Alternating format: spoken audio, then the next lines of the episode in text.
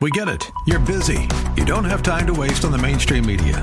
That's why Salem News Channel is here. We have hosts worth watching, actually discussing the topics that matter.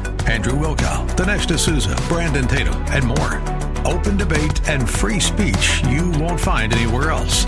We're not like the other guys. We're Salem News Channel. Watch anytime on any screen for free 24 7 at snc.tv and on Local Now, Channel 525.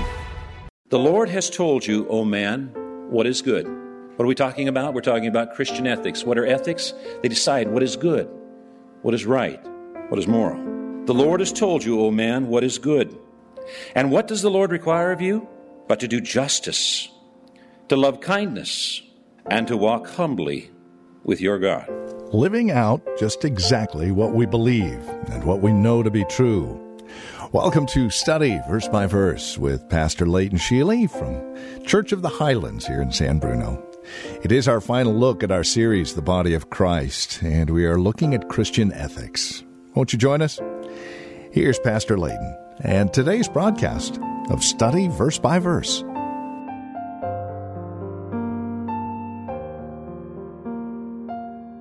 The commandments that we are given are in alignment with God's character and God's moral code. In other words, by acting according to the Bible, we are behaving like God behaves. Now, some people might suggest, well, isn't that presumptuous of us to behave like God behaves? And the answer to that is no. In fact, Jesus invites us to act like God acts. He says in Matthew 5:48, "You must therefore be perfect, as your heavenly Father is perfect." So what is Jesus doing? He's saying you should act like your heavenly Father. You should behave like your heavenly Father. Christian ethics is based on doing God's will, and God's will is in alignment with His character. We should act like God. Romans 8:29 says, "For God knew his people in advance, and he chose them to become like his son." Jesus Christ is God incarnate in the flesh. Jesus Christ is God. We're supposed to behave like God. If we behave like Jesus Christ, that's what we're supposed to do. We've been chosen to become like Jesus Christ. Now, ethical systems can be either duty centered or out uh, or end centered. Uh, you've sometimes heard the phrase, well, the end justifies the means. Christian ethics is not end centered, it is duty centered. In other words, you'll never hear an ethical Christian say something like, I broke the rules because the end justifies the means. The ends don't justify the means to a Christian. We don't break God's rules. Our achievement is not measured by our success, but by our faithfulness. The Christian ethic insists that, for instance, it's, it's good to work against bigotry and racism, and that would be true if we're successful or if we're not. Because the real point is not if we're successful, but if we're faithful. As someone has said, be obedient to God and let God handle the consequences. Now, sometimes when we, uh, sometimes God's laws appear appear to be in conflict. For instance, we know that the Bible teaches clearly that we should not lie. And yet, when we read through the scriptures, sometimes we find stories of people that lied and God blessed them. Uh, for instance, if we were to read the stories of the uh, Hebrew midwives, they lied to Pharaoh in order to save the lives of those baby Hebrew boys that Pharaoh had commanded them to kill unjustly. And God blessed them for lying, for protecting those children. Rahab lied to save the lives of the Jewish spies in Jericho, and God blessed her and her offspring. In fact, she's in the lineage of Christ. Sometimes one moral law is suspended because it's in conflict with a higher or weightier moral law. one of God's laws. Let me give you another example. God's word tells us that we should obey our government. That's in Romans chapter 13 and 1 Peter chapter 3. And yet, we find this story in Acts chapter 4 when Peter and the apostles were called into the Sanhedrin and told not to preach the, uh, uh, or teach in the name of Jesus. The apostle Peter and John replied, Do you think God wants us to obey you rather than him?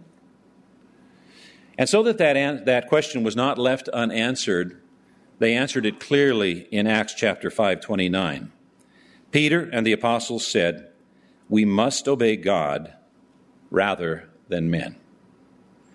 So the Bible teaches us that we should obey the government, but the very same apostle, the apostle Peter, who wrote one of those passages in the New Testament, is recorded in the scriptures as disobeying the government because there was a higher law that was involved here. Whenever the laws of mankind are in conflict with the laws of God, God's law always takes precedence. God's law is always more important. And that explains why godless governments have a problem with Christian citizens. Because godless governments want to be the final authority. And Christians recognize a higher authority. Now, it's very important that we understand the circumstances where the Bible teaches us to suspend one law because of a higher law.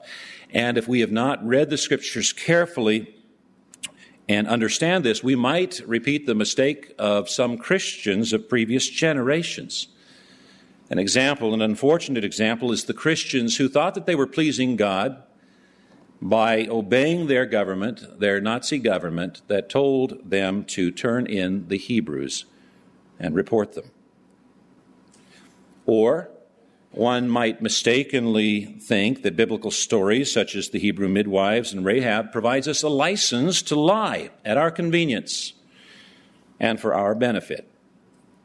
So it's very important that we study the scriptures very carefully and understand the hierarchy of importance of God's laws. The Bible teaches that God has some laws that are weightier, have more weight than others. Jesus said, Matthew 23 23, Woe to you, scribes and Pharisees, hypocrites! For you tithe mint and dill and cumin and have neglected the weightier, the weightier matters of the law. And so that there would be no question as to what they were, Jesus said, justice and mercy and faithfulness. Now, these you ought to have done without neglecting the others.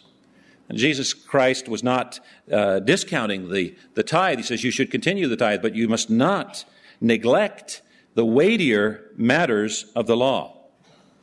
Now, that word tithe, by the way, means tenth, and, and uh, the Bible teaches amongst uh, the offerings to give God a tenth. The instructions for this tithing uh, on produce is provided for us in Deuteronomy chapter 14 verse 22, and it relates to marketable farm crops such as grains and olive oil and wine and fruits and vegetables. But these legalistic Pharisees had extended this provision to include even the potted plants in the kitchen. And so you can imagine these Pharisees sitting down and counting the leaves, and every tenth leaf they pull off to give to the Lord, and counting the seeds, and, and every tenth seed they pull off to give to the Lord, and so forth. With all of their uh, intention of, of being so careful they had neglected the weightier provisions of the law justice, mercy, and faithfulness.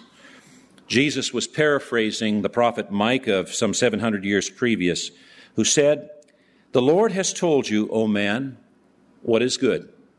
What are we talking about? We're talking about Christian ethics. What are ethics? They decide what is good, what is right, what is moral. The Lord has told you, O man, what is good. And what does the Lord require of you? but to do justice, to love kindness, and to walk humbly with your God. You notice it says to do justice, to love kindness. Those are a reference to how we relate to our fellow man, and to walk humbly with our God is in reference to how we relate to our God. Jesus said it this way You shall love the Lord your God with all your heart, with all your soul, with all your mind. This is the greatest and first commandment. And the second is like it You shall love your neighbor as yourself. On these two commandments depend all the law and the prophets. So, this is the Christian ethic in a nutshell. It's simple, it's profound, it's powerful. Love God, love your neighbor as yourself. And if we, by the grace and the power of the Holy Spirit, can live out these instructions, we will be fulfilling the law of Christ, who is head of the church. Amen. Let's pray.